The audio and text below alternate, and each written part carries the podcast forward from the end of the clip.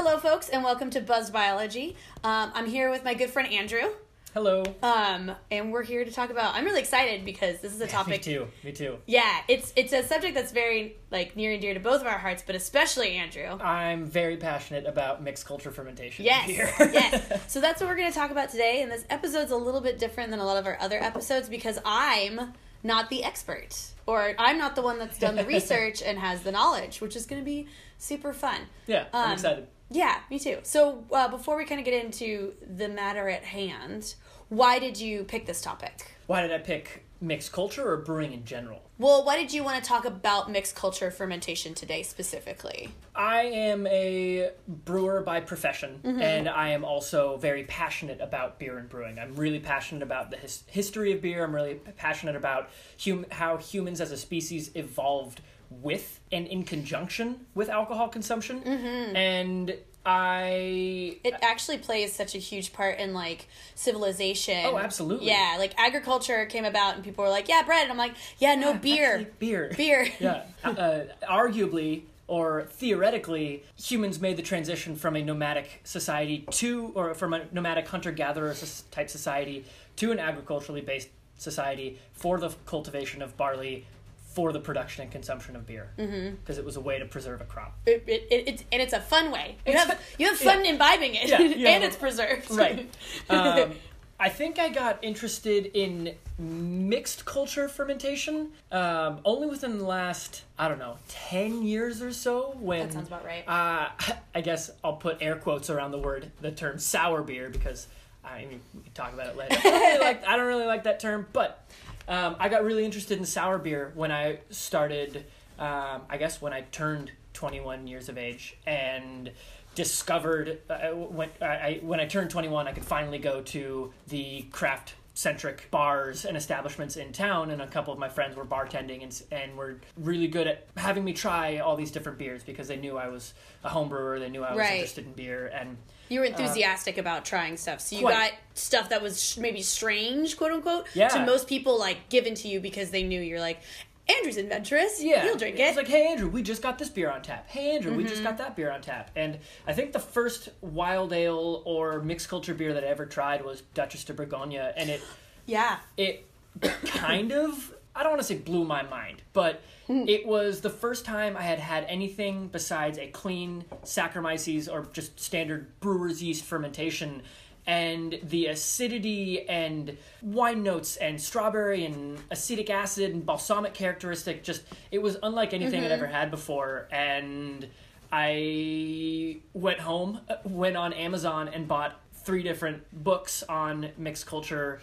One is called Wild Brews by Jeff Sparrow, one is called Farmhouse Ales by Phil Markowski, and one is Brew Like a Monk by Stan Hieronymus. But the 2 that really intrigued me most were Farmhouse Ales and Wild Brews, because it was sort of entering this entirely new world of beer that I didn't even know existed prior to that.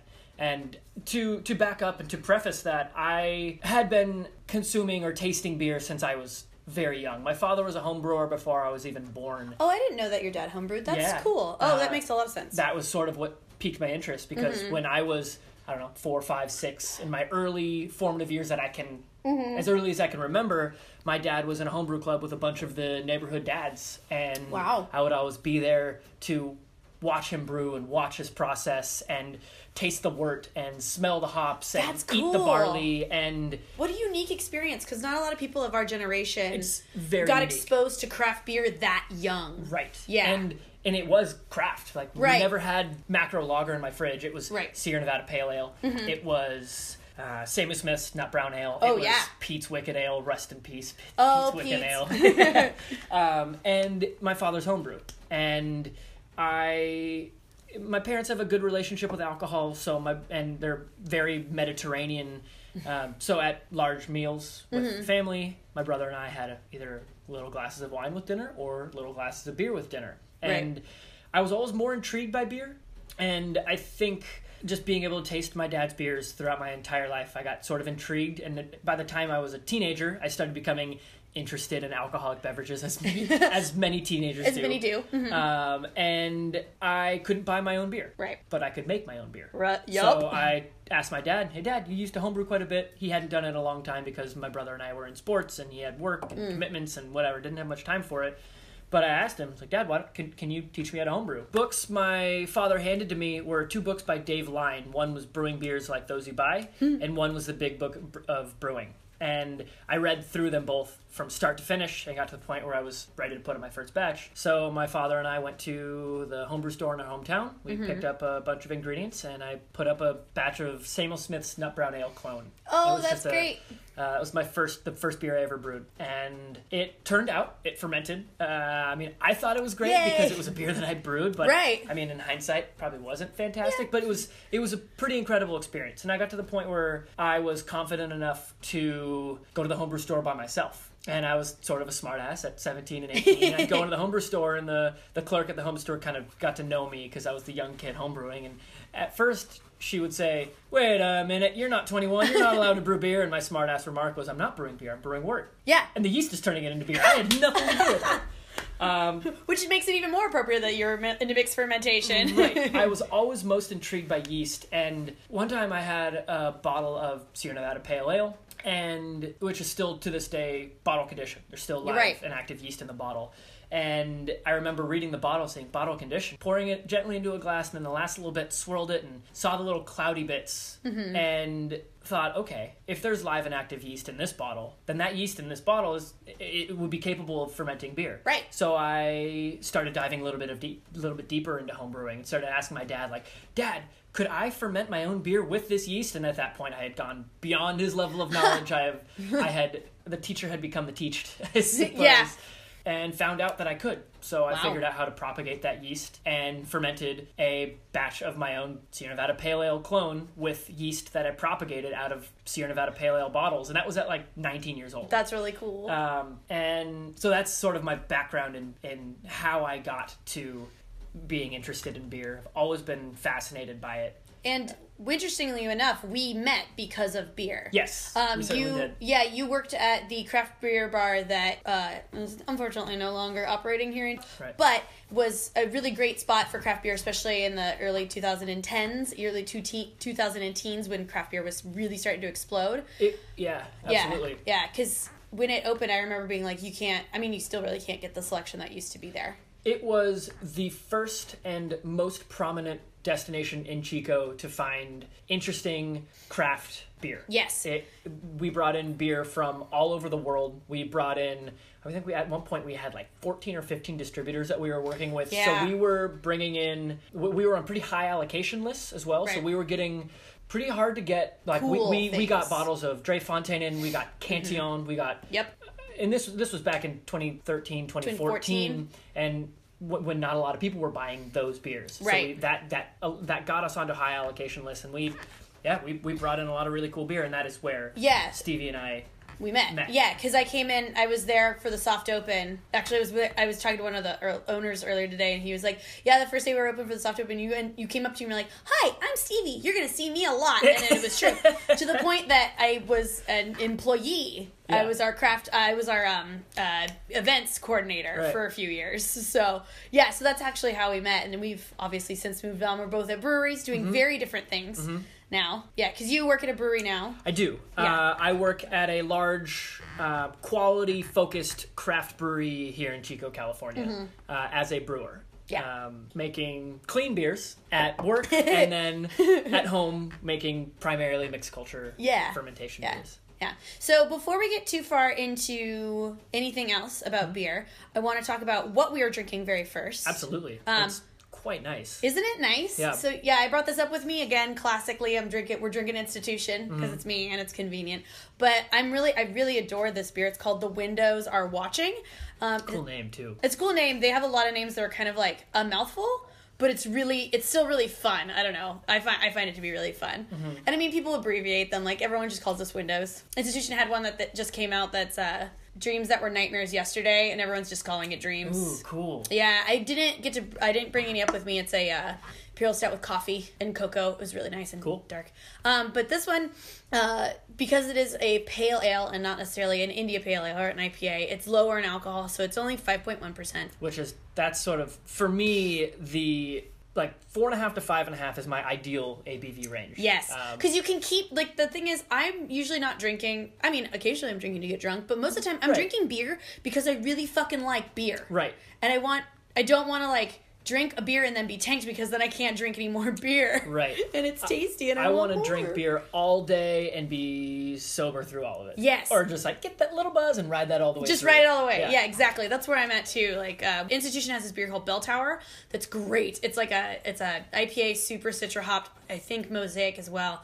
And it's delicious, but it's 7.8%. And I'm just I'm not going to drink this because I can't have that many. But this guy, I can drink this guy all day. Yeah, at 5% or 5.1%, that is within the range of being sessionable, but it has all of the characteristics that you want in a nice, clean West Coast IPA.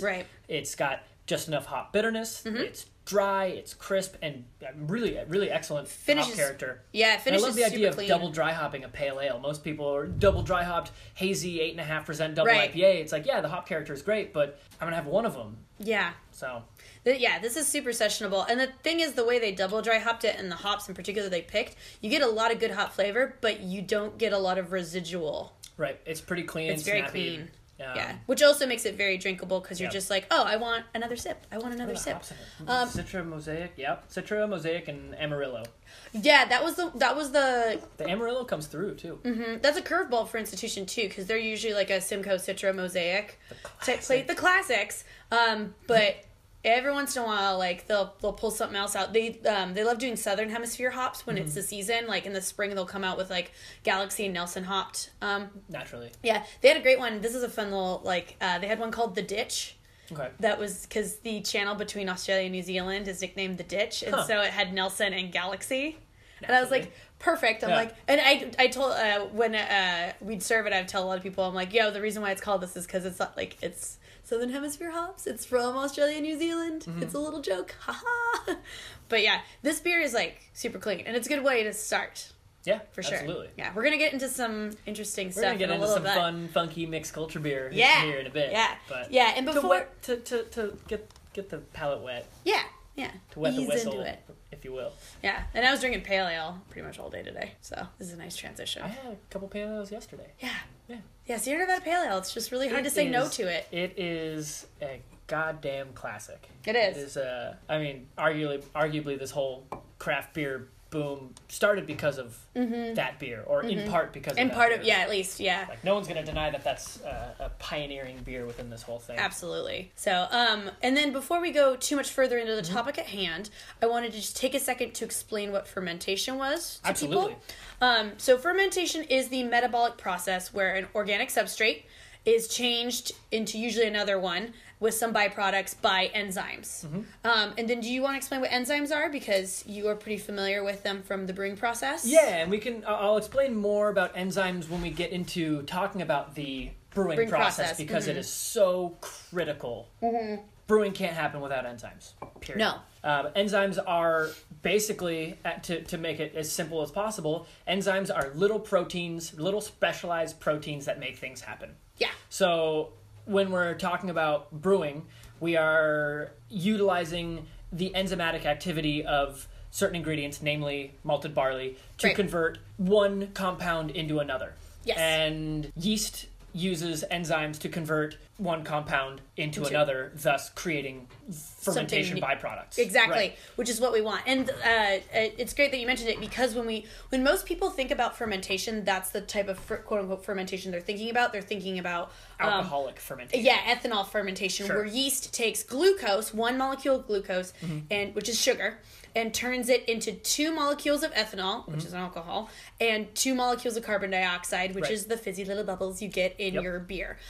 There are many other types of fermentation. And many other sugars that yeast can consume as well. Exactly. Glucose is obviously the simplest one, but yeast is able to ferment glucose, sucrose, dextrose, maltose, maltotriose, and a variety of longer chain dextrins, depending on the type of yeast. Longer chain carbohydrates, if you will. Yeah. And famously, one of those sugars they can't metabolize is lactose, which is milk sugar, which is how you get like milk stouts and things like that. That's why if you want a beer that has a bunch of mouthfeel and a bunch of sweetness that is still well attenuated or still fermented to an extensive degree, you can add lactose to it because it remains unfermented and it remains left over at the end of the process. However, there are a number of yeast that can ferment. Yeah, I'm sure there's a couple of yeast that go in. So Brettanomyces is going to ferment anything the fuck they want. Yeah. So the other type of fermentation that we probably will get into a little bit, because we are talking about mixed fermentation and therefore sours, is lactic acid fermentation, which is incredibly critical. Lactic acid fermentation is something that humans have been utilizing for a long time as well. It's true. Historically, food could only be grown during growing seasons, and humans wanted to eat year-round, because if they didn't, you're gonna die. Yeah. And that's why you look at ancient cultures throughout civilization and throughout history, there was always some sort of fermentation. You look at Germanic tribes, they were making sauerkraut. They were fermenting... Yeah. They were fermenting cabbage and making sauerkraut. That's a lactic acid fermentation. Lactic acid bacteria, namely Lactobacillus, will consume sugars, and unlike yeast, it won't create alcohol and carbon dioxide. It'll create lactic acid and carbon dioxide and a variety of other organic acids. And it turns out acids in general are a great way to preserve stuff. Yeah, because low pH, you drop the pH enough and reduce enough oxygen, which of course oxygen is a cofactor in fermentation, or in many different fermentations. You reduce oxygen, you reduce pH, pathogens can't survive. Correct. That's why pickling is so great. That's why fermented pickles, sauerkraut, stuff like that lasts forever,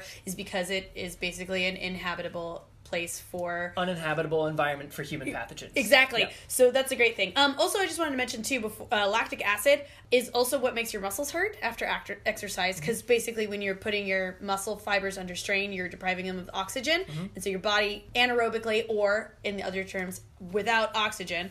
anti-oxygen, have to make lactic acid. Lactic acid fermentation literally happens in our muscles. Yeah, it's fascinating. It's really cool. But yeah, there's just like a lot of interesting applications of fermentation. It happens everywhere. It is occurring all over.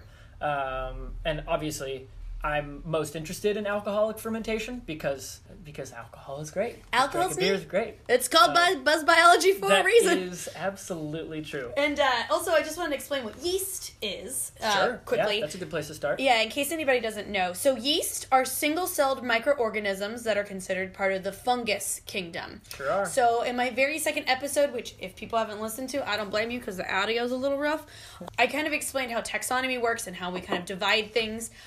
Sometimes it's not the greatest division, and sometimes we get groups that have things that are grouped together that aren't closely related. Sure. But fungus is a pretty solid, like, kingdom that fungus are only fungus. Yeah. And fungus are fascinating. Enormously fascinating. So they have cell walls like plants, but instead of the cell walls in plants, which give plants and fungus like kind of their hardy... their rigidity. Their rigidity. Yeah. Yes, thank you. Perfect word. Instead of using cellulose... which is what plants use. They use chitin, which is a type of protein, which is why mushrooms, for example, are so high in protein. It's a great source of protein if you're a vegetarian or a vegan. Yeah. And they are heterotrophs, meaning they have to get nutrients from some other source. They cannot make their own nutrients. Right. Plants can, through photosynthesis. Right. Fungi cannot do that. So what they do is they usually... will exude digestive enzymes. Again, enzymes that will break down the cells and then they ingest those cells. Yeah. And fungi ranges from everywhere. Molds, mushrooms. They can form symbiotic relationships with bacteria to form weird structures that are mutually exclusive for both. Fungi are fascinating. They are fascinating. Much of human, plant, and animal life couldn't exist without the help of fungi. Exactly, yeah. Plant life, especially. And especially a lot of our crops and a lot of crops that we use wouldn't exist without mycorrhizae fungi that live basically in the roots of plants and help with a number of different things, mostly nutrient exchange. Transfer, yeah. Yeah.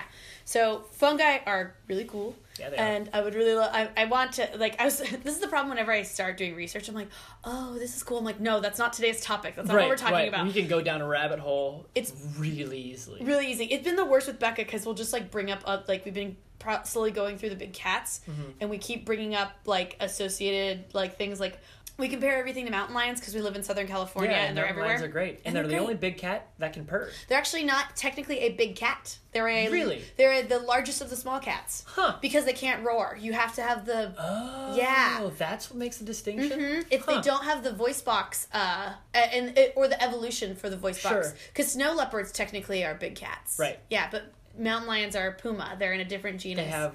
They sound wild. They do sound wild. Like, they squeak and purr. Yeah. Cats make some weird-ass noises. This is fairly off-topic for... Sure. Mountain lions come up all the time. It's fine. Yeah, it's like a thing now.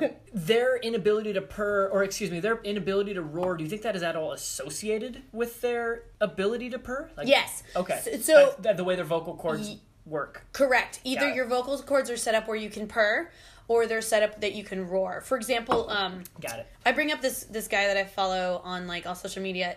His wife owns a big cat rescue in Texas, mm-hmm. and he's very funny and posts videos, and it's great because it earns a lot of money to help, like, they're not rehabbing them, they're not sending them back out, but these are cats that were, like, illegally kept as pets. Oh, wow. And they can't be re-released, so they basically are, like, holding patterns for the cats. Sure. It's great. But he posts a lot of videos, and the tigers are really affectionate, but they can't purr, so they do this thing called chuffing, where they go...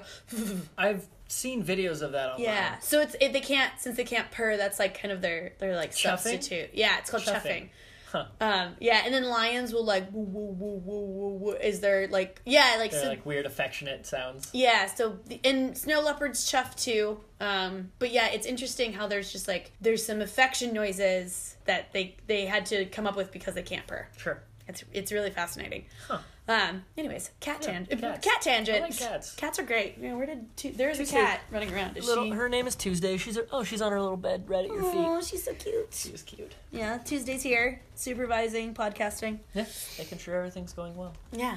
And then, all right, back to yeasts. Yeah, totally. So the most well-known of our yeasts, and this is basically the only one I'll go into, I'll let you kind of cover the rest, and I'll do this very briefly, okay. is Saccharomyces cerevisiae. Yeah. Saccharomyces, etymology-wise, derives from the Greek meaning sugar fungus. Mm-hmm. Saccharo means sugar. Yep. Myces means fungus or mushroom. The specific epithet, cerevisiae, is from the Latin... and it actually means of beer. Yeah. Which, if you know the Spanish word cerveza, makes total sense. Mm-hmm. This is the yeast most commonly used in winemaking, baking, and brewing.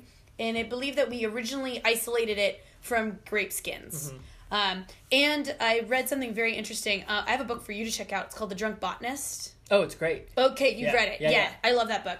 But she had a really interesting side note that they are starting to believe now because of research that yeast might be the first organism that we domesticated. Interesting. And I use domesticate pretty loosely. Sure. Because it's not like we bred it to be more domesticated like we did with most of our plants and animals. But it certainly adapted to different substrates to ferment, yeah. And it's because fermentation is so heavily now we know is so heavily tied to human civilization. Mm-hmm. It's believed that it was at least isolated before we probably started doing a lot of cultivars of certain plants and animals, or maybe at least it was at least discovered and utilized through re-fermentation. Yeast was not actually isolated until the late 1800s, right? Which, and that was actually not even Saccharomyces cerevisiae. So, if you look at the world of beer, mm-hmm. there are two primary yeasts that are used in fermentation. There's ale yeast and lager yeast. A lot of people associate beer with either ale or lager. A lot of people will use those two terms synonymously, but they're two very different categories of beer styles because it's two different categories of yeast. You have ale yeast, which is Saccharomyces cerevisiae, and lager yeast, which is Saccharomyces pastorianus. Oh, I didn't realize that they were separate species. Yeah, two separate species. And I like that as specific epithet too. Pastorianus, like farmyard, like pastoral, farm, like really evokes like what you think of when you think of a lager. And it's named after Louis Pasteur. Oh, I didn't even know that. Yeah, okay, because totally different.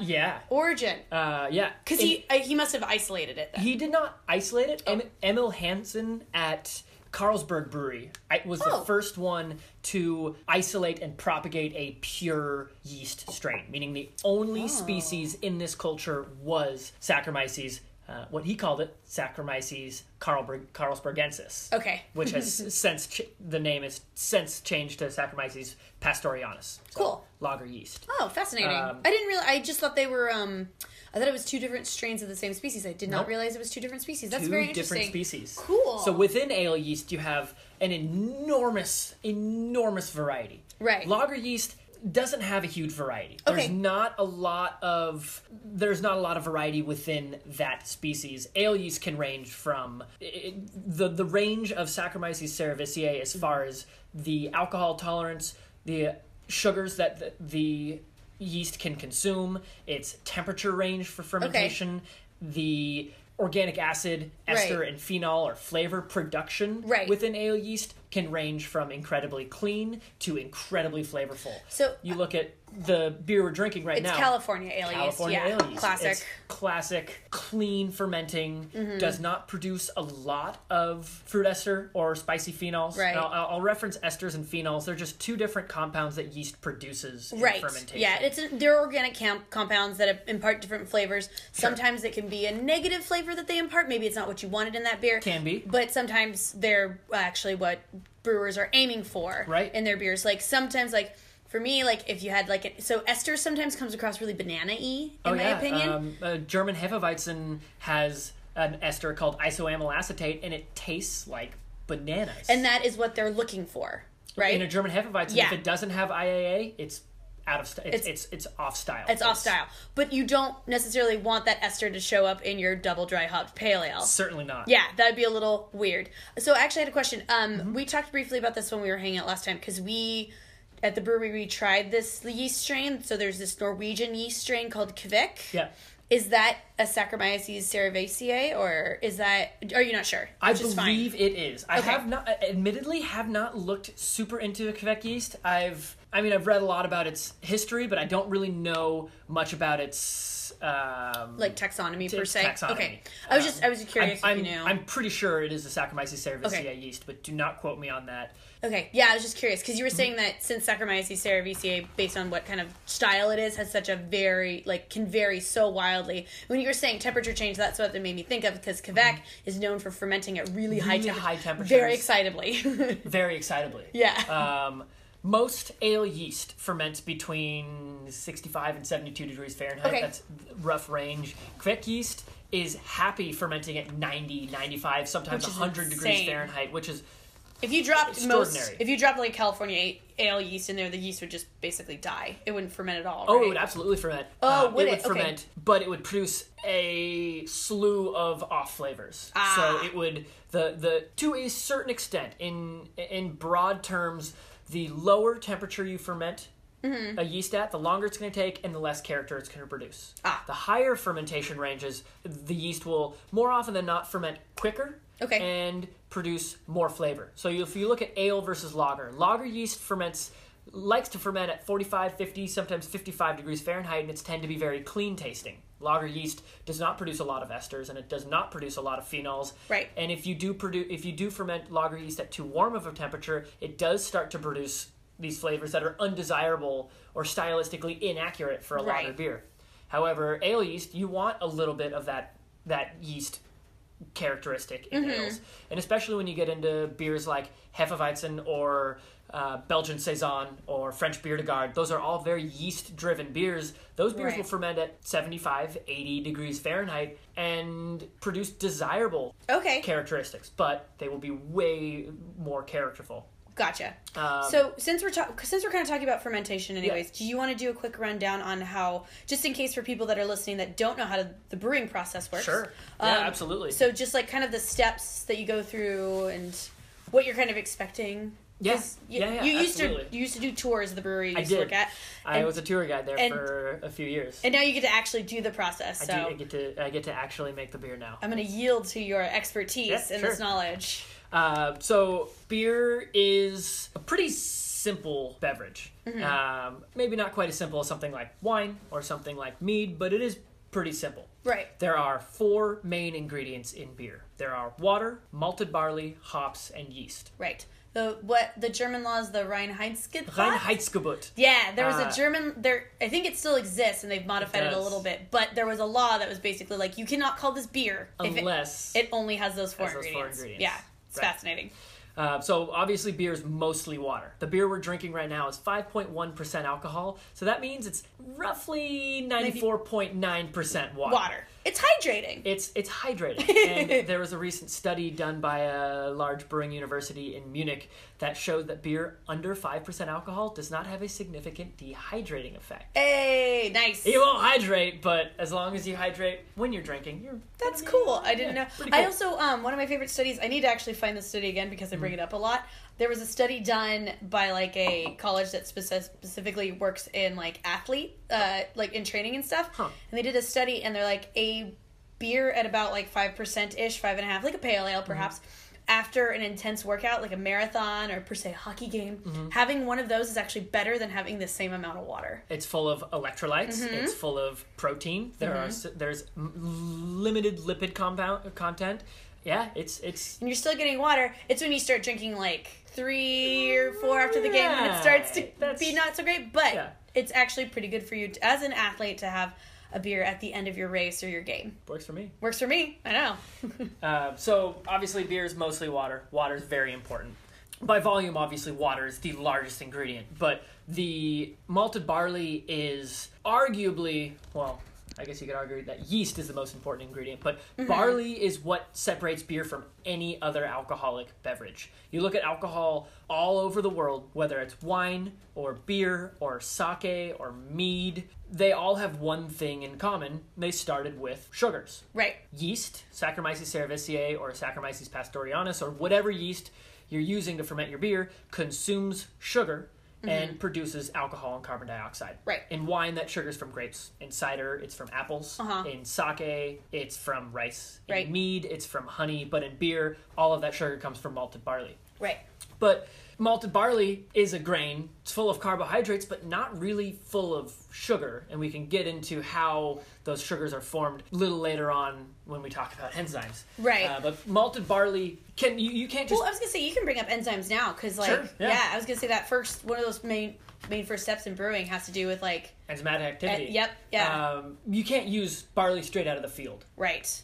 You have to go through a process of malting. Right. Which is a two-part process. You have to steep the grain and sprout it. So if you go to a health food store or a natural food store and you see bread that's made with sprouted grain.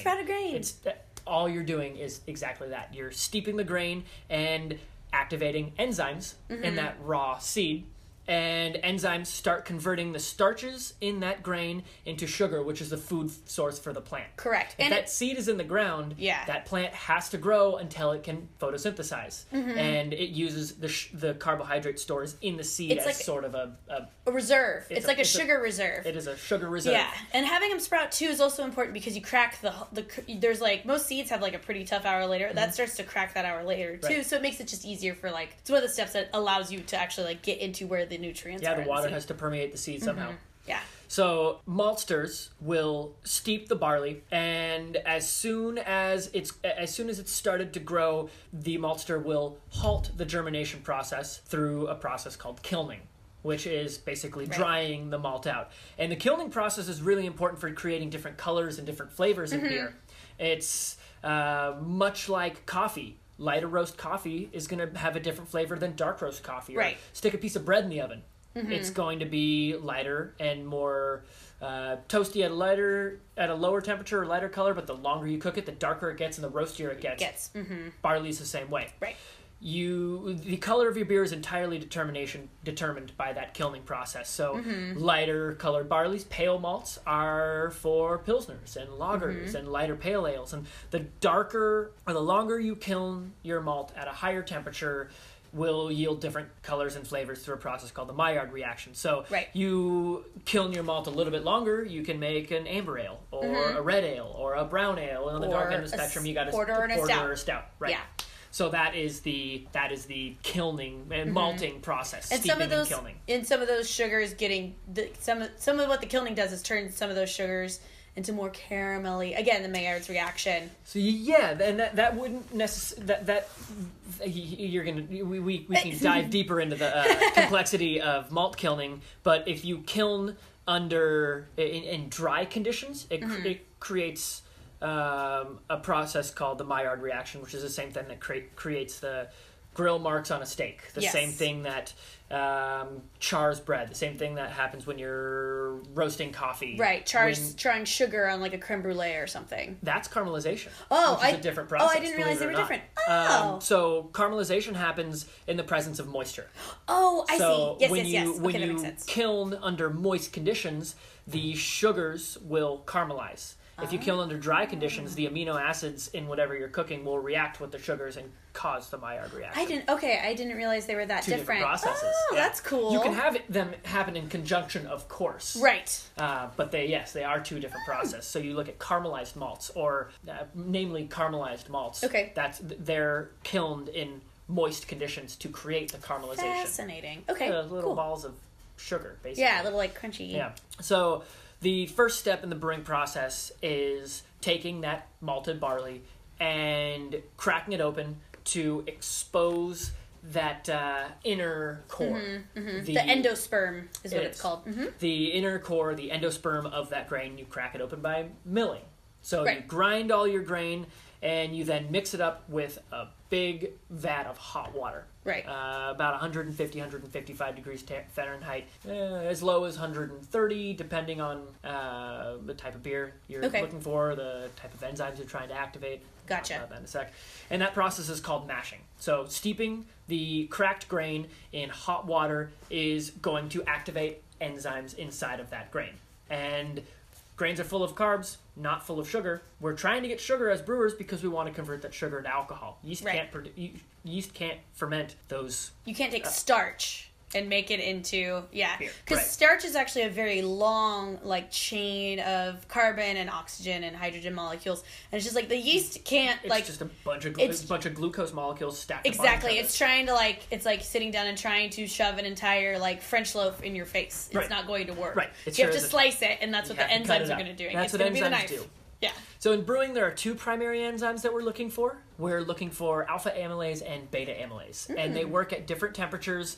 Beta amylase is activated at a lower temperature. Okay. Alpha amylase is activated at a slightly higher temperature. Okay. So, 148, sort of a very happy middle ground. Okay. Beta amylase is active between high 130s to mid 140s. Alpha amylase is most happy between the low to mid, sometimes high 150 degrees Fahrenheit. So you want to find an ideal middle ground depending on what your result is. Okay. Beta amylase activation will create typically a drier beer. Alpha amylase will oftentimes yield a beer with slightly more residual sugars at the end of it. So gotcha. Mashing, trying to activate these enzymes to convert the barley starches into sugars.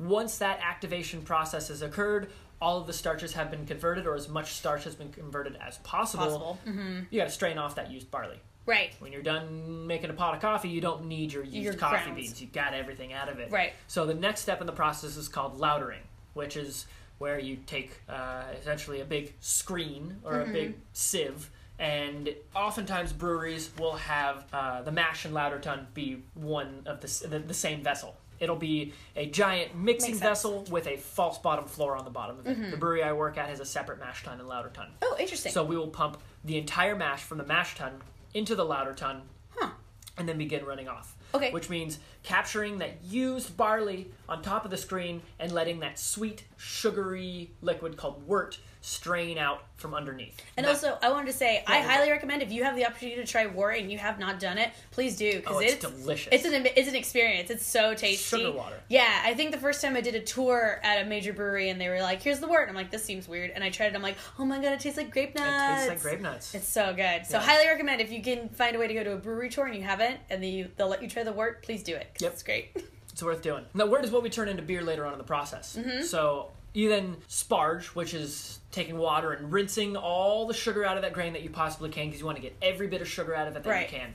So take the spent grain, send it off to cattle farms to be used as feed. All of that wort is what we're going to turn into beer. Mm-hmm. You could ferment the wort as is. Mm. It wouldn't taste very good. Yeah. You need some bitterness to counteract that sweetness, or to balance out that sweetness. And in brewing, we use hops. Hops are the ingredient that especially American brewers have become so well known for, because they smell and taste wonderful. They do. And they provide the bitter balance that you really need in a beverage that would be entirely too sweet otherwise. Sweet, yeah. So at that point, yeah, go on. Oh, I was gonna say the other great thing about hops. So hops are related to marijuana. They sure are. That's why it's the Cannabaceae family. Mm-hmm. That's why it's sticky and sometimes funky. But the cool thing about lupulin, which is the main oil that you get, like the main not oil, but they're the glands that contain oils. They're the glands that contain the oils. So the oils in hops are pretty antimicrobial. Yeah. Which is why India Pale Ale are called India Pale Ales, because they would just dump a fuck ton of hops in their beer while they were shipping it to India to actually try and counteract any microbial effects they might get, and to help preserve the beer longer. So I tell people when they're sick, they're like, I shouldn't be drinking beer, and I'm like, no, hops are antimicrobial, it's good for you. It is true that hops are antimicrobial, but believe it or not, was that not it? IPA story is a little far-fetched. Really? Okay. If it sounds too good to be true, it probably usually is. Historically, India was an English colony, and India's really hot a lot of the time. Mm-hmm. It's so close to the equator. It was too hot to make beer in India. Okay. So there were a lot of English troops stationed in India. They wanted to drink beer. They wanted a pint at the end of the day. They wanted a pint at the end of the day. So all the beer going to India had to be brewed in England. They were successfully shipping porter, strong ale, beer style called Oktober beer, which is sort of the precursor of the modern day barley wine. Oh. All those beers were successfully shipped to India without spoilage.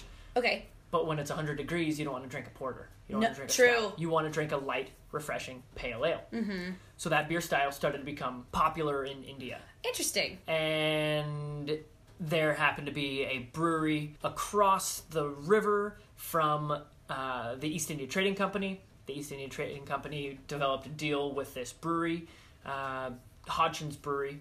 George Hodgson was the head brewer. And the East India Trading Company basically said, this beer style that you're making is really popular down there. Keep doing it. Make more of it. And other brewers in the area kind of got wind of that. And Indian goods were seen as really of high class and high quality and really aristocratic. In England, they were using a lot of Indian spices and Indian textiles, and they got wind of this popular pale ale that was being brewed for the India market. Oh. So it wasn't until about 100 years after they were shipping pale ale to India that the term India Pale Ale was even utilized. So interesting. The name of the IPA came about because of marketing. Oh, that's so funny. Really funny. That's so interesting. Yeah. Oh, I'm so excited. Yeah. Ruining rumors. Yeah. Yeah. Debunking rumors one at a time. One at a time. Yeah. So this is a good time to take a small break. We're both out of beer. We are. We need to open another one, which we will do on air, because it's going to be corked and it's going to sound great. But we're going to take a really short break really quick, reset, and then when we come back, we'll start talking about like bittering hops and go into that. Perfect.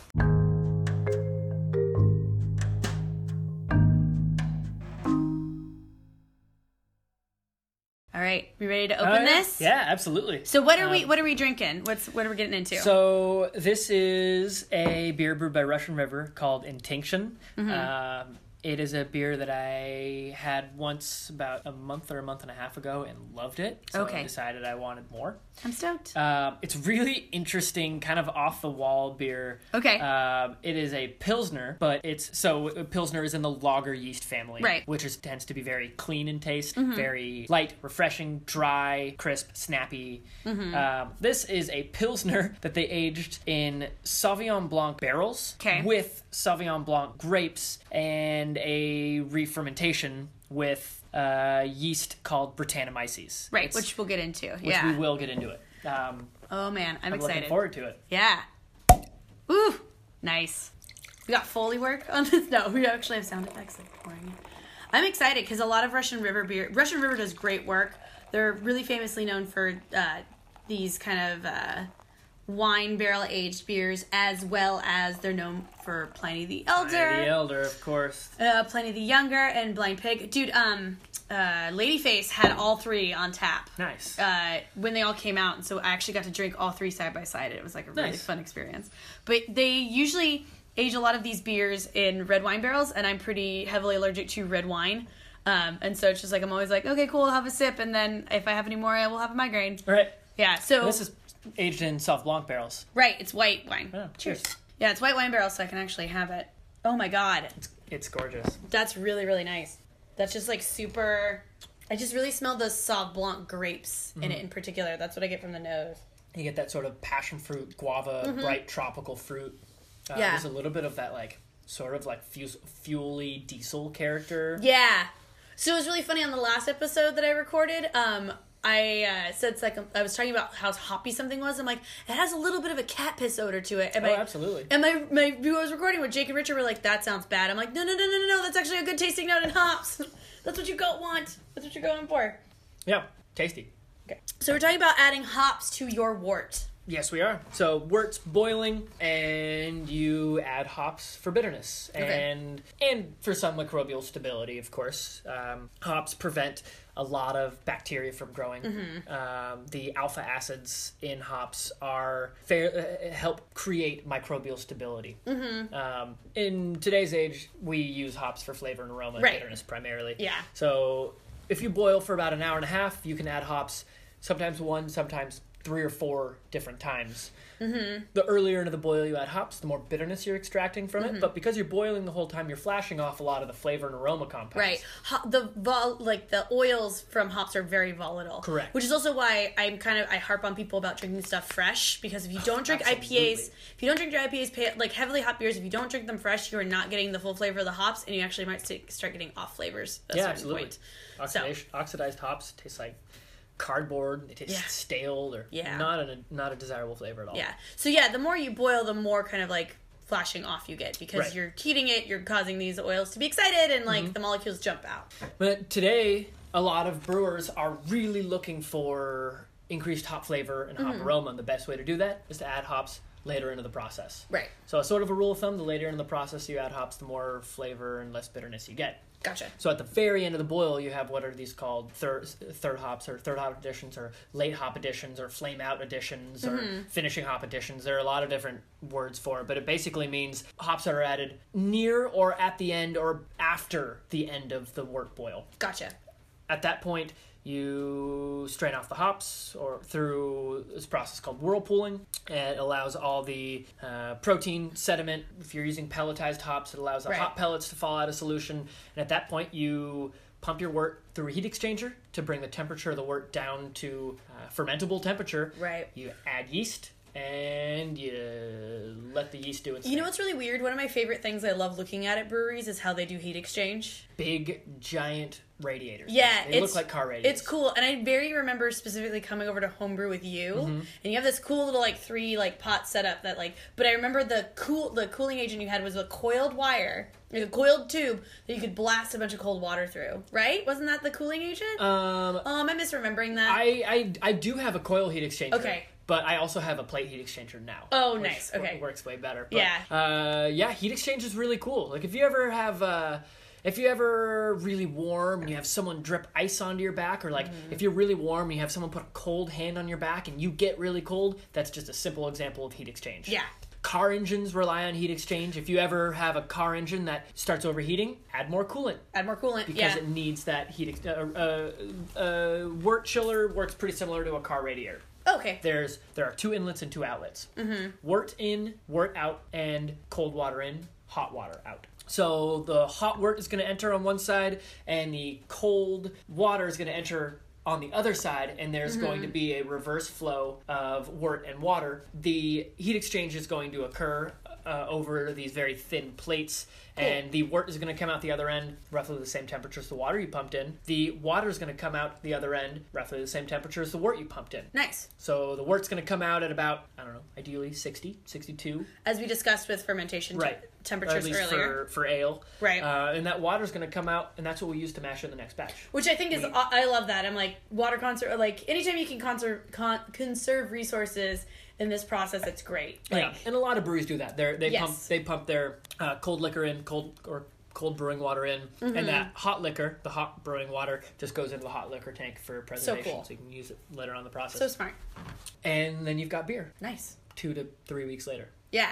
Mm-hmm. That's so cool. I love it. Historically, before yeast was even discovered, people were drinking beer. Mm-hmm. They would boil, they would add hops, and then they would pump the wort into these big, shallow pans called cool ships. They wanted the wort to cool down as quickly as possible. So these cool ships are big, wide, shallow pans. Large surface area. So you generate a lot. You get a lot of heat evaporating off because you have a lot of surface area for that heat to escape. It is sort of a rough heat exchange. I mean, mm-hmm. it's the wort's cooling down to the temperature of the air, and the air is heating up a little bit, roughly, mm-hmm. but not much. And wild yeast and bacteria are going to land in that wort by chance. By chance. Mm-hmm. I mean, there's yeast and bacteria.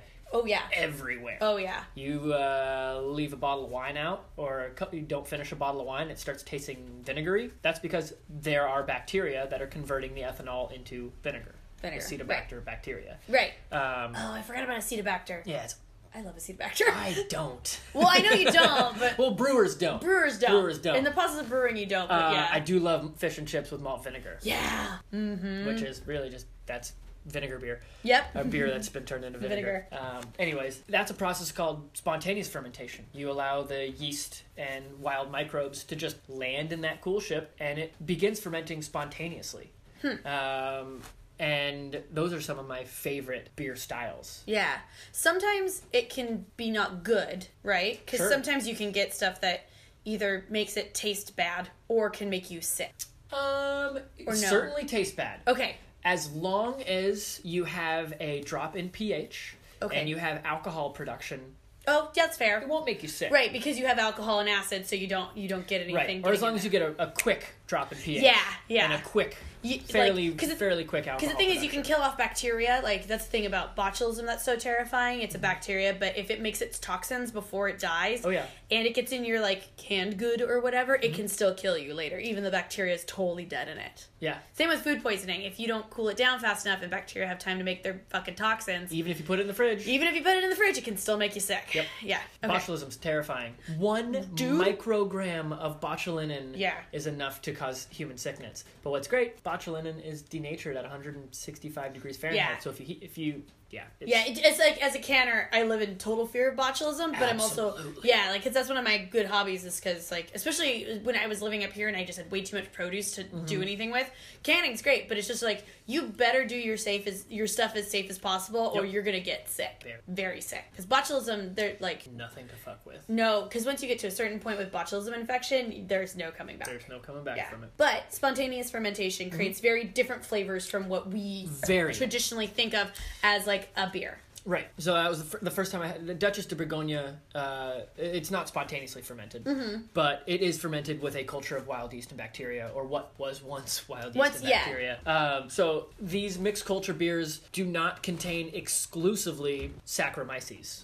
Right. You drink a pale ale or a lager or an IPA or anything, they contain exclusively Saccharomyces. That's the only microbe alive in that beverage. Gotcha. However, mixed culture beers, sour beers, if you will, have a slew of different yeast and bacteria.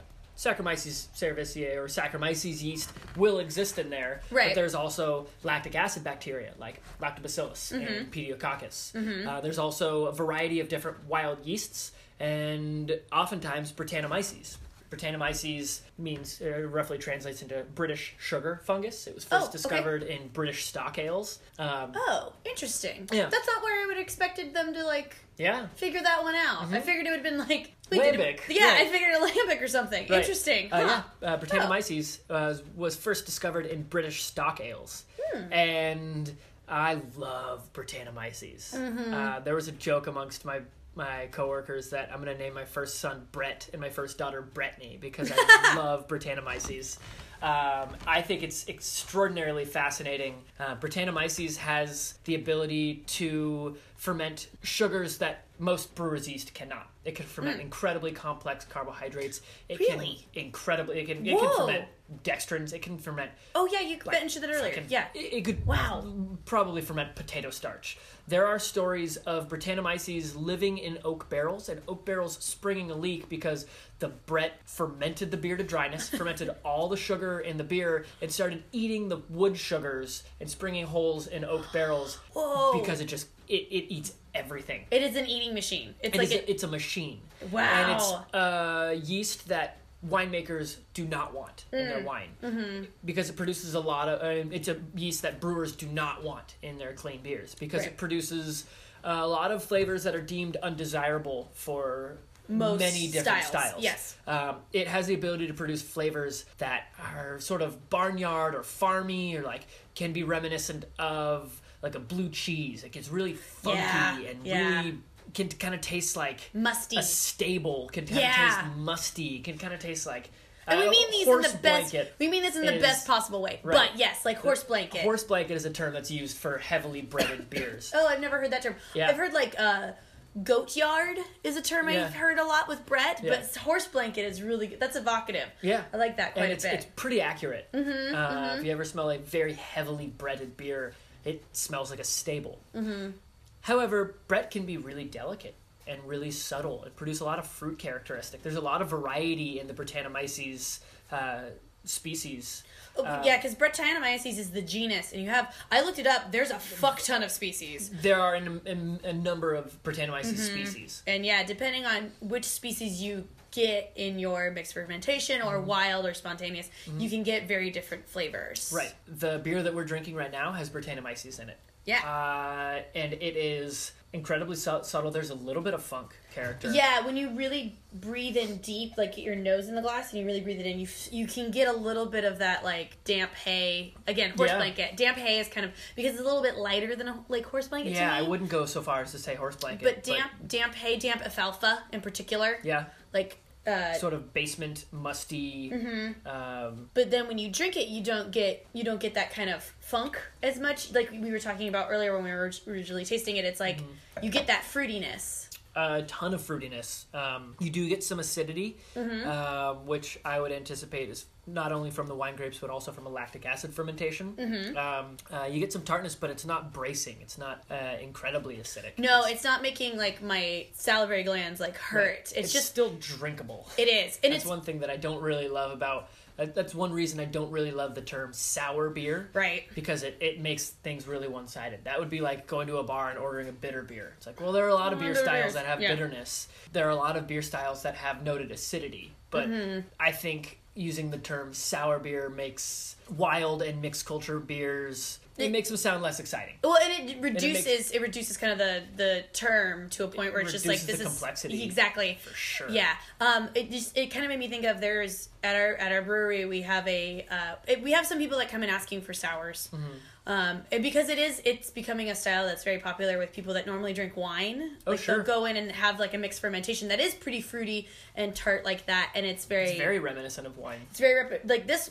If honestly, if someone handed this to me, I would kind of figure this was a bottle of white wine that was maybe a day old. Yeah, sparkling wine for sure. Which does not make me. Which isn't like a diss on the beer, but like it has that kind of. Reminiscent, so it's very accessible for a number of people. Mm-hmm. So especially at a brewery, you get people dragged there by friends who are beer drinkers, and you're a wine drinker, and so you ask for a sour. Right.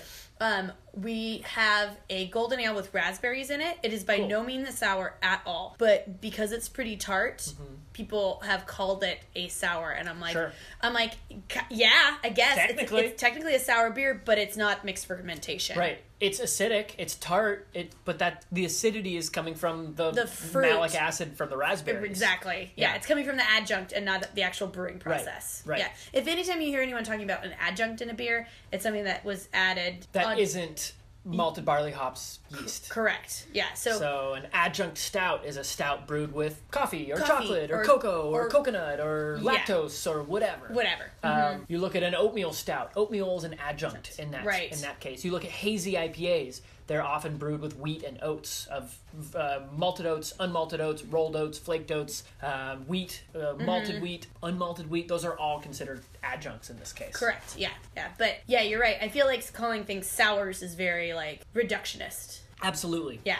Absolutely. It doesn't, and it's just like, it's a, as we were kind of talking about and how I like to talk about science in this podcast, it's not fair to people to have to reduce knowledge to the point where it doesn't actually accurately describe what you're even talking about anymore. Right. Do you need to sometimes make it less complex so people can understand? Yes. But if you dumb it down to the point where you're actually misrepresenting what it is, then that's pointless. And so saying sour kind of is that sort of thing. You can describe the beer as sour. You can describe it as sour. Yeah, these wild ales or these mixed culture beers or these lambic beers are sour in flavor, but it's not a beer style. Right. It's a descriptor, certainly. Certainly. But not a style. Yes. Because there are so many beer styles that have noted acidity. Mm-hmm. So I guess if you were going into a bar and didn't really know how to describe, didn't really know what an IPA was, and you tried this bitter beer that you really liked, and you asked for a bitter beer, you might get a stout. Yeah. You might get... Because that could be defined as bitter as well, because it's roasty bitter, it's coffee bitter, it's chocolate bitter. Yeah. But... if you were looking for hot bitter, that's a totally different type of bitter. Right. And there are so many different levels of acidity in beer. Mm-hmm. Yeah. We have another beer that doesn't have quite as much acidity. But there's a note, it's a mixed culture beer, and there is some acidity in it, but not tons. Not tons. Mm-hmm. It's going to be more on that, like, barnyard side, right? Likely. Ooh, okay, I'm excited. Mm-hmm. I'm excited to try this beer. It's tasty. Yeah. So Brettanomyces is the main contributor to wild mixed fermentation. Yes? It is a contributing factor. Okay. Certainly. So what about the bacteria? Because traditionally, you would think bacteria getting into your beer would be... A bad thing, because... and in many cases it is, certainly. Yes. Oh, yes. But yeah, we automatically think a bacterial invasion. I don't want to use the word infection because... Inoculation. Inoculation is perfect. Yeah. So you would think having, like, bacteria get into your beer is bad, but there are some bacteria, again, in this context that are very desirable. Sure. Like... yeah. Lactobacillus is the primary bacteria that we're looking at. I take that back. And in lambic brewing... you're actually not entirely looking for lactobacillus because it ferments really quickly. The most lambic beer gets its primary lambic spontaneous fermentation.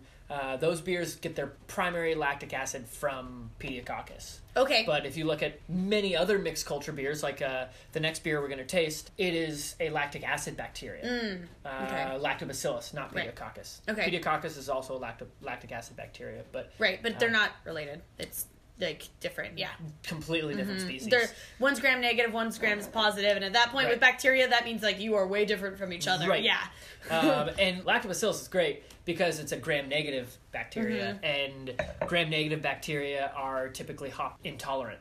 Oh, interesting. Okay. So as a brewer, if you are fermenting beer with a mixed culture of yeast and bacteria, and you know the bacteria that you are adding to your beer is lactic acid bacteria, lactobacillus specifically. Interesting. Then you can deliberately adjust the acidity level in your finished product by adding or reducing more hops.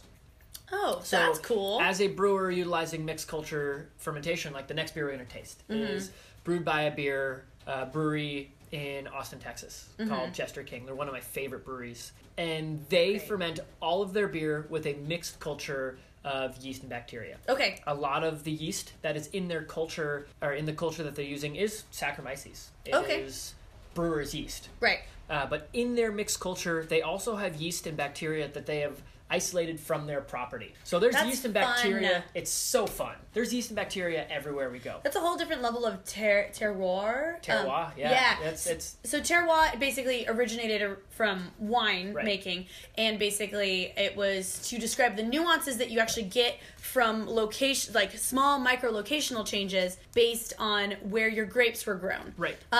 And it started to come up in beer because you still get... I mean, hops obviously are, like, very locational, like, Southern Hemisphere hops, Yakima hops, like, Willamette hops, like, there's obviously some, but now you're starting to see some terroir from, like, where the barley was grown.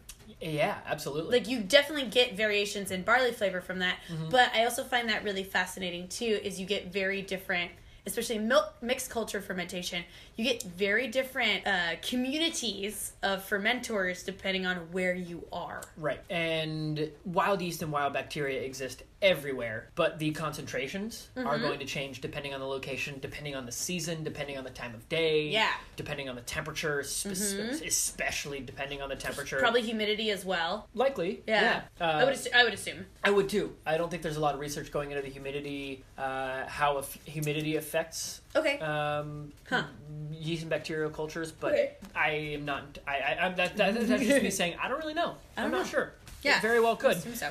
Since we were talking so much about this and we're talking about the process, why don't we drink it? Because we are ready to drink it. So, Jester King, Austin, Texas, mixed culture. Before they even started production, their brewer and their owner, they were walking around the property collecting twigs, sticks, leaves, bark, fruit, flowers. And they were basically putting all of this plant matter into small samples of wort. Small samples of unfermented beer. Oh, I love that. And they put little airlocks on all these little vials and just let it go. They had 10, 15, 20, 30, hundreds of little jars of plant matter, rocks, whatever, in these vials. And eventually... That's such weird witch brewing. It is. And this is the brewing that I'm most intrigued by. Oh, that's fascinating. Obviously, they lost 3/4 of them to mold. Sure. I would speculate. But the ones that didn't go moldy and the ones that actually fermented were fermented with wild yeast and bacteria. So through sensory, they would smell and, if they were brave enough, taste these samples.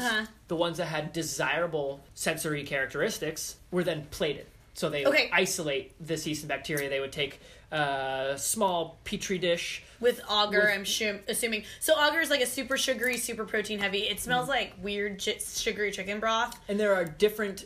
broths, different agars you can use. You can have broths that specifically target lactobacillus, broths that specifically target yeast, broths that you can use to specifically target brewer's yeast. Yeah. So they plated up a bunch of different samples, and through plating and through isolation, isolated indigenous yeast and bacteria. Yeah. So that's what they use to ferment their own beers. That's amazing. So all their beers are fermented partially with yeast and bacteria that was isolated from their property. I love that. So their beers are a direct result, and obviously they're not the only brewery doing this. There are a lot of farmhouse-style breweries that are doing this. They're making beers that are a direct result of the ingredients, the people, the time, and the place. And that is what's most fascinating to me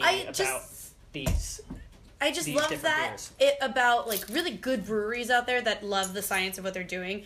It's just such a mixed effort of everybody involved. Yeah. And you get so much character in the product because of the individuals, the location, the care that has gone into these various things. Well, cheers. Awesome. Cheers. Yay. Oh, yeah. So, completely different character than the last one. Both still, I guess, wildish or... Once you've been drinking beer for a while, you get, a sense of, oh, yeah, this is wild. It's hard to say because the characteristics vary so differently, depending on, what your mixed fermentation contains. But you can smell a beer and be like, yes, this is not your traditional... Sure. Ale. Because it has funk. You can tell that there's acidity, noted acidity in this beer. It's a very different acidity though. That was like green grape acidity. This comes across like lemon peel. That's one of the things that I love about Jester King's culture. So when you start drinking mixed culture beers, specifically start drinking a lot of mixed culture beers from specific breweries, you start to get to know their culture. You do. Jester King's mixed culture is very different than Russian River's mixed culture. It's also very different than Allagash's mixed culture. Yes. It's very different than any other brewery's culture, unless you're buying mixed cultures from online. Any brewery that is doing yeast and bacterial isolation is going to taste different than the next one. You know what's really funny? I said this years ago about Boneyard. I went up to Boneyard's a great brewery up in Bend, Oregon. They mostly specialize again in West Coast style hoppy beers. But I remember going up there and then Sierra Nevada did a collaboration with them and I'm like, "Oh, they used Boneyard's yeast." And people were like, "You can't fucking taste that." And I'm like, "Bullshit, you can. You can taste the strain of yeast that someone uses in particular." Absolutely. And Jester King's mixed culture is one of my favorites because they're a true farmhouse brewery. So they are using raw well water. They're not filtering their water. They are pre-boiling it to precipitate out bicarbonate. Right. And then they are using the water that came from underneath their brewery. So it's really mineral rich. And that translates into their beers. They have this like San Pellegrino mineral character. And their yeast culture really brings that out too. Yes. I'm getting that for sure. There's like that metallic tang to it. Yeah, and not like metal, like chewing on foil, but it does have this like rock, fresh ground mineral. Yeah, if you've ever been so lucky to have like fresh spring water, like that kind of like absolutely. That kind of like a like, again, this sounds bad when I say these flavors out loud, but like the coppery tang you get on your tongue a little bit, it's just very refreshing. I'm also getting at the very end, I'm getting like this like roasted corn kind of feel to it, like, and that's coming from the grain bill. But I absolutely get that. Their culture provides this really cool sort of like lemon head, or like lemon sweet tart, or lemon. That's why I said lemon candy. Peel, like lemon peel, like a candied lemon peel. Like, God, that's good. So the beer we're drinking is called lagered farmhouse beer, which is kind of interesting because most farmhouse beers are fermented at a slightly warmer temperature, right? Because they are reminiscent of Belgian saison, which is. And when you use the term lager, it's specifically referring to that specific brewing process, right? Where it's at a lower temperature. Right. Sorry, yeah. I guess that's a little that can tend to be a little bit confusing, because lager is not only a species of yeast, it's also a process. Right. So lager beer is fermented with lager yeast, but you can lagered beer. Lager basically means to store. It's a German word that translates into to store. So lagered beer is stored at a cold temperature for an extended period of time, because that is going to allow a lot of solid matter to fall out of solution, and it's going to allow the flavors to really mellow and really develop over time. So you get a clearer, more delicate beer at the end of the process. The term I always use when I'm selling like pilsners and lagers to people, I'm like, the term I use is bright. Yeah. Like just like it like almost evaporates off your tongue. So this beer is lagered, which allows the flavors to really mellow. So it's really delicate. It's really light. It's easy to drink, but there's a lot of complexity, and that's what I love about mixed culture beer. One of the I've said that so many times. That's what I love about mixed culture beers. Like, no, that's great. That's why we're talking about it. That's my favorite thing about mixed culture beers. I've said that about everything we've talked about. Top 10 favorite things about mixed culture fermentation. Oh, how much time we've got. There's no way we could fit that all into a 2 hour. Podcast. The complexity you get out of a mixed culture is extraordinary, and using really simple ingredients, they say Texas Hill Country well water, malted barley, Texas grown Jimmy Red corn, hops, mixed culture of yeast and bacteria.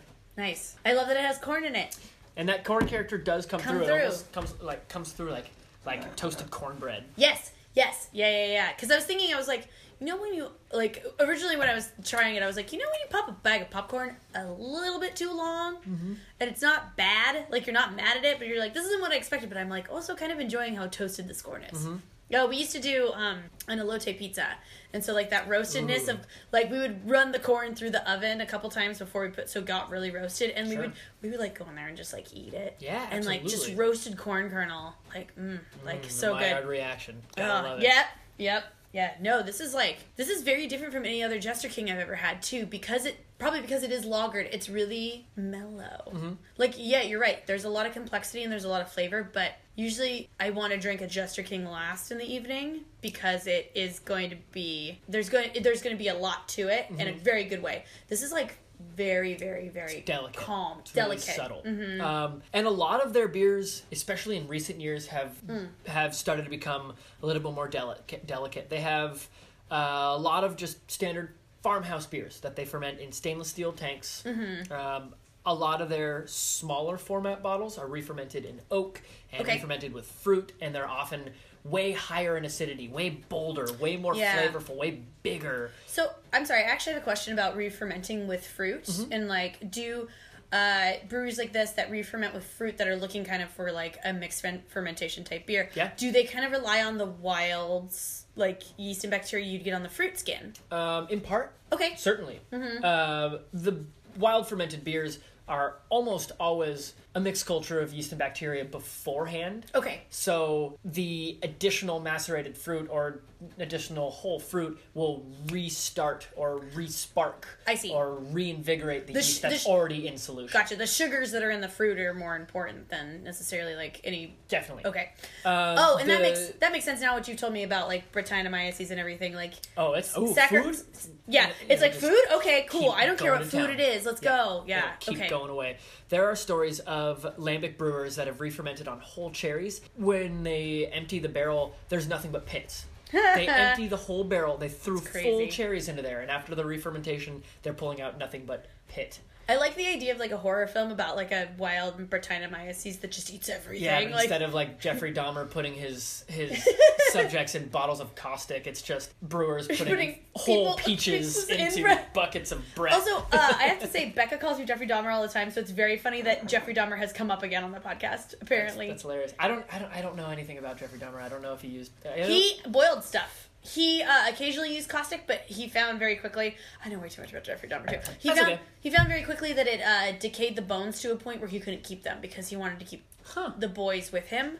So he just wanted their skulls and stuff. He also tried baking a skull once, and it fucking... like, he pulled it out and it just like crumbled away. He did too much dry hit quickly. Well. So that's interesting about the re-fermentation. Yeah. Like, yeah, and also, why are so many of these beers, because this is always a thing that's very frustrating to me, and I get the fruit part of it, but my food allergies, so I'm allergic to stone fruit, and so a lot of these, obviously, peaches, cherries, especially, they lend themselves really well to this kind of fermentation because they are so full of sugar. Yeah. Like, I have to avoid a lot of fruit juices because they use peach juice as a sweetener. Right. I have to always turn the label around and be like, nope, this... Is it apple, peach, or pear? Right. Yeah, exactly. Which one do they use as a sweetener?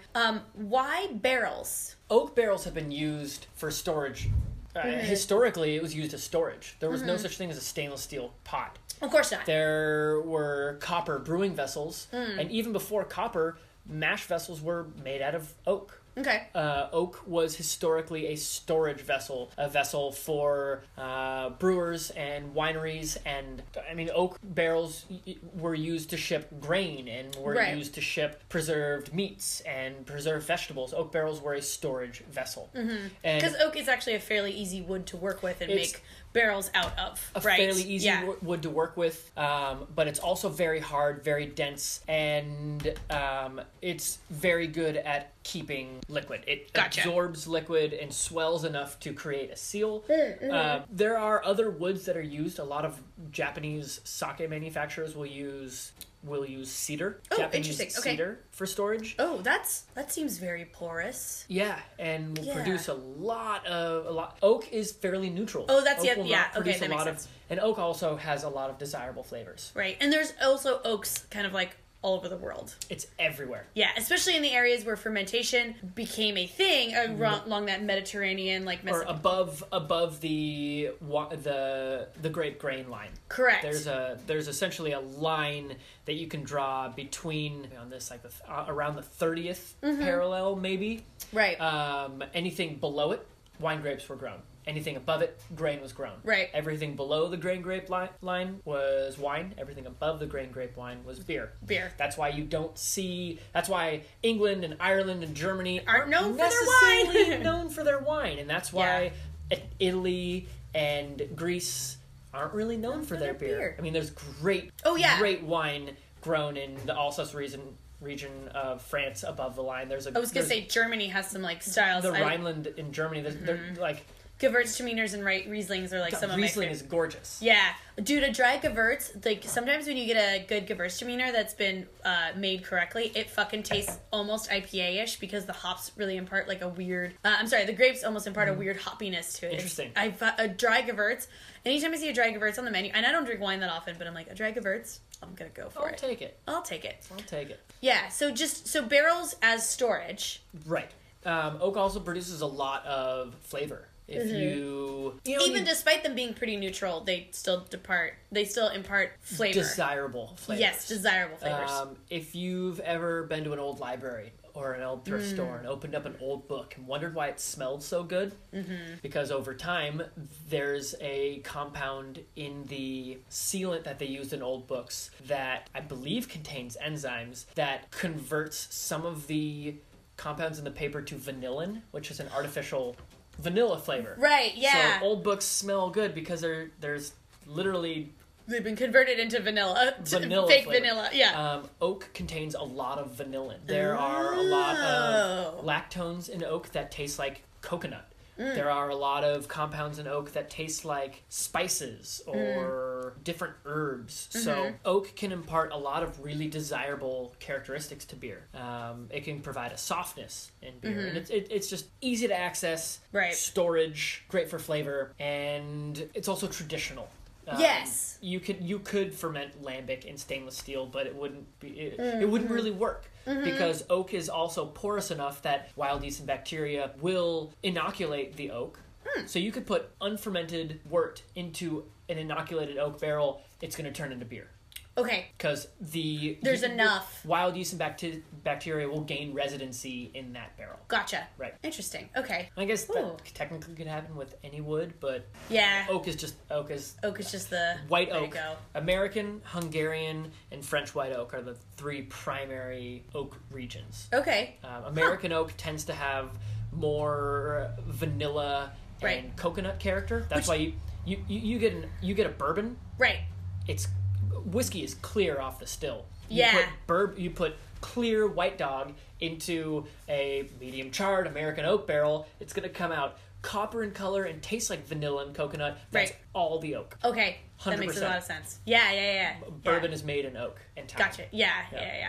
That's very cool. Okay, yeah, because it's just like, I see these, I'm like, obviously you put it in another container to re-ferment, but it's just like, why oak? And that makes a lot of sense, because you get a lot of, again, you get yeast storage, you get culture storage, and then you also get flavors off of it that are usually pretty desirable. Mm-hmm. Interesting. And these days, most lambic brewers don't even re-ferment in oak, so they'll do their primary spontaneous fermentation. So we were talking about cool ships a little bit ago. Right. So they'll inoculate wort in a cool ship overnight. The next morning, once the wort is cooled down to fermentation temperature, they'll then pump that wort into oak barrels and let it sit. Okay. That wort will ferment over the course of the next 1 to 3 years of time. Mm-hmm. And then that brewery will select barrels, pump it into a stainless steel tank, and then put a bunch of fruit into that tank. Okay. And allow that re-fermentation to occur in stainless steel. Interesting. Okay. And then package from there. Okay. More often than not. Gotcha. Okay. Because cleaning cherry pits out of oak barrels. Fuck that. Yeah. Big ol' fuck that. It's way easier to flip the oak barrel upside down, rinse it out, steam it, and refill it. Yeah. There was one style in particular because it actually came up at Thanksgiving, and it's a style of mixed fermentation that I'm very much into, and it's the goose. Goose is... So... I just as like kind of a capper, because there's so many styles we can talk about, and we've talked about what we talked about. Right. But that one in particular is really fascinating to me because of... Gorgeous. It's a beautiful beer, and it always turns out great, but the way a goose is put together to me, I'm like, where did this idea come from? So it came primarily out of necessity. Okay. So goose is a blend of 1, 2, and 3-year-old Lambic. Lambic is an appellation, kind of like champagne. Okay. White sparkling wine is made everywhere in the world, but nowhere in the world is it champagne except for produced in the Champagne region in France. Spontaneously fermented beer using 60% malted barley, 40% unmalted wheat. Okay. A turbid mash. Okay. Which is a mashing profile. Way to extract a lot of unfermentable sugars and really a lot of you're setting the stage up for Brett by getting a bunch of unfermentable quote unquote sugars, extracting a lot of starch from the grain. Okay. Extended boil, aged hops, spontaneous fermentation in oak barrel. Okay. Those are basically the rules that you need to follow in order to make Lambic beer, but it has to be in the Senne Valley of Belgium. So the other thing too is most people, one thing that I learned pretty early on in my beer career, people think Lambic means like a fruited sour, and that's not true at all. Not even close. That's the definition of what a Lambic is. Mm-hmm. Do a lot of Lambics have fruit in them? Yeah. Yeah. Sure. But fruit does not a Lambic make. No. Those are the specific parameters of being a lambic. Right. It has to be in the Senne Valley. Okay. So there are a lot of breweries that are making lambic style beers. Ah. Like Jester King. Mm-hmm. Jeffrey Stuffing's their head brewer and owner, or not head brewer, owner, developed this appellation called Method Traditionnelle. Kind of like Method Champenoise. Okay. For champagne. Mm-hmm. Wineries all over the world can make sparkling white wine, Method Champenoise, and have it be equally as complex as champagne made in France, but it can't be called champagne. Correct. Because it's not made there. Right. Method Traditionnelle is the same way. Ah. Method Traditionnelle beers are following all of the parameters to be a traditional lambic, but they're made outside of the Senne Valley. Okay. So they're not lambic. Right. Goose is a blend of 3 years of lambic. Mm-hmm. As lambic ages, Brettanomyces becomes a little bit more active. Brettanomyces that's kind of the most opposite. Active. That's kind of the opposite of what I would think. I would think it'd be really active early on. Oh no, it is a slow.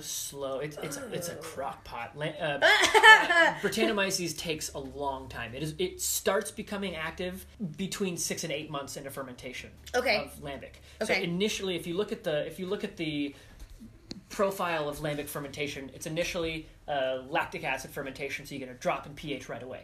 Gotcha. And then you have your standard brewer's yeast. You have wild Saccharomyces producing most of the alcoholic fermentation. Okay. And then you have some Pediococcus producing lactic acid and a lot of diacetyl. Mm-hmm. And then you have...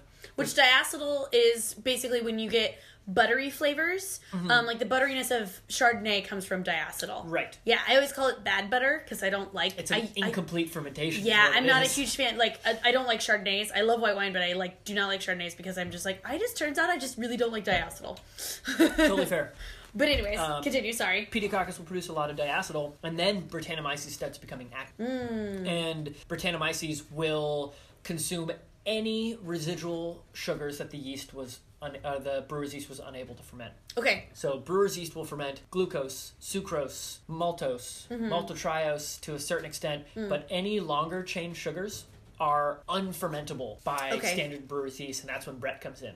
Okay. And Brett will start consuming all those sugars, and it takes a really long time. Gotcha. So the longer you let Brett sit, the more mature, more funky, more weird, more deep that beer's flavor is going to be. Okay. So there's a blend of young, medium, and old for, you're looking for the brightness and acidity, and you still want fermentable sugars. Mm-hmm. So that's why you blend a young with an old. So you blend the old one for the complexity, the depth of flavor, the medium one just to have a middle ground, and the young one so you have